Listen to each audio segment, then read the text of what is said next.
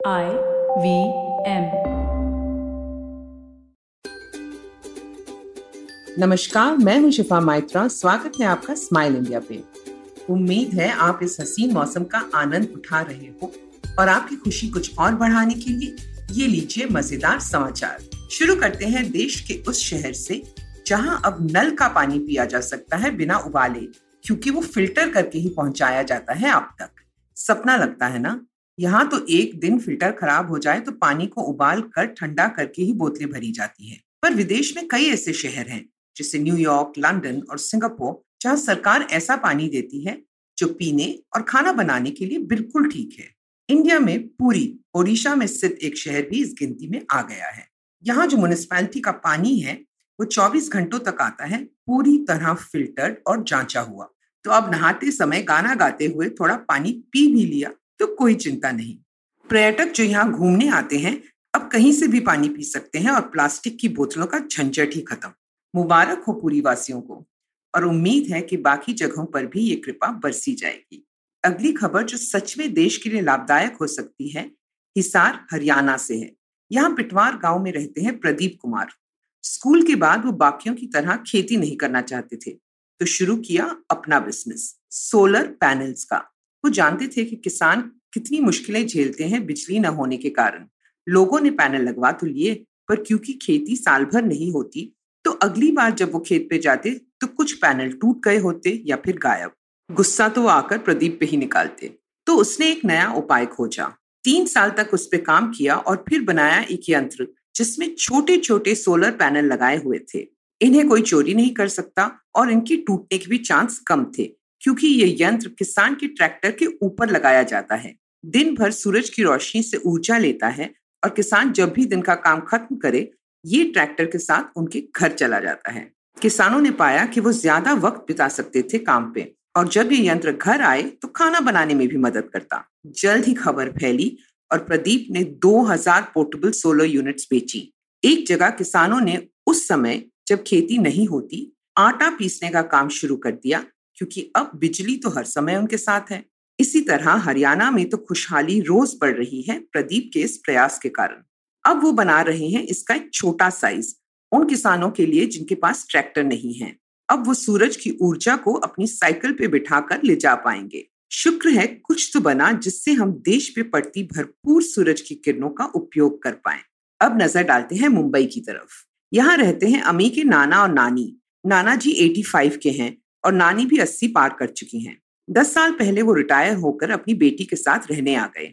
उनकी नाती नाना जी की चहीती है और लॉकडाउन के वक्त जब उसने दिखाया कि कैसे उसके बाल झड़ने लगे हैं तो उन्हें हैरानी हुई। पता चला देश भर में लोगों को ये समस्या है। अब नाना जी ने अपने ही कमरे में एक प्रयोग शुरू किया। आयुर्वेद और जड़ी बूटियों की जानकारी तो है उन्हें। नानी ने कुछ और पढ़ाई की और एक तेल बनाया गया किचन में। नाना जी ने खुद लगाना शुरू किया और तीन महीनों में नतीजा सामने था। फिर घर के और लोगों ने लगाया और बहुत खुश हुए। नाती ने मार्केटिंग करनी शुरू की ऑनलाइन। भर भर के ऑर्डर्स आने लगे। दिन के हज़ार फ़ोन आते हैं। बच्चों ने, पड़ोसियों ने कहा, चलो मिलकर बिज़नेस शुरू करते हैं। पर अमी के नाना जी ने कहा, नहीं, क्षमा कीजिएगा पार्टनरशिप तो मैं अपनी पत्नी के साथ ही करूँगा। और इस तरह नाना नानी की कंपनी अवी मी हर्बल्स शुरू हुई। घर से ही सारा काम होता है और नाना नानी मज़े से काम करते हैं।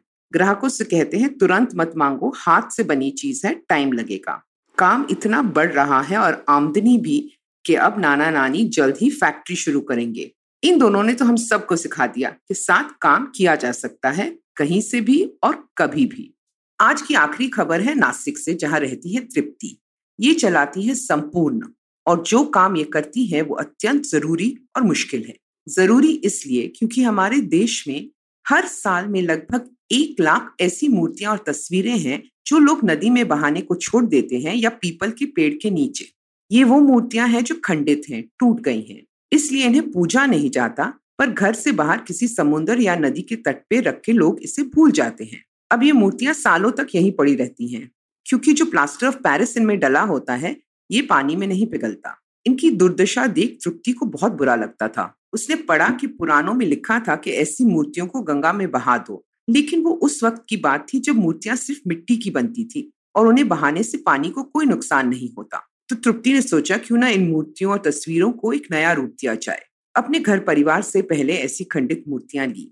पाया कि लोग डर रहे थे तस्वीरों को फाड़ने में तो फिर पंडित को बुलाकर उत्तर पूजा करवाई और फिर काम शुरू किया। और पिछले दो सालों में तकरीबन दस हज़ार मूर्तियों को नया जीवन मिला है। भगवान या पूर्वजों की तस्वीरों को पुनर्जीवन मिलता है जब उनसे पौधों के लिए खाद बनती है।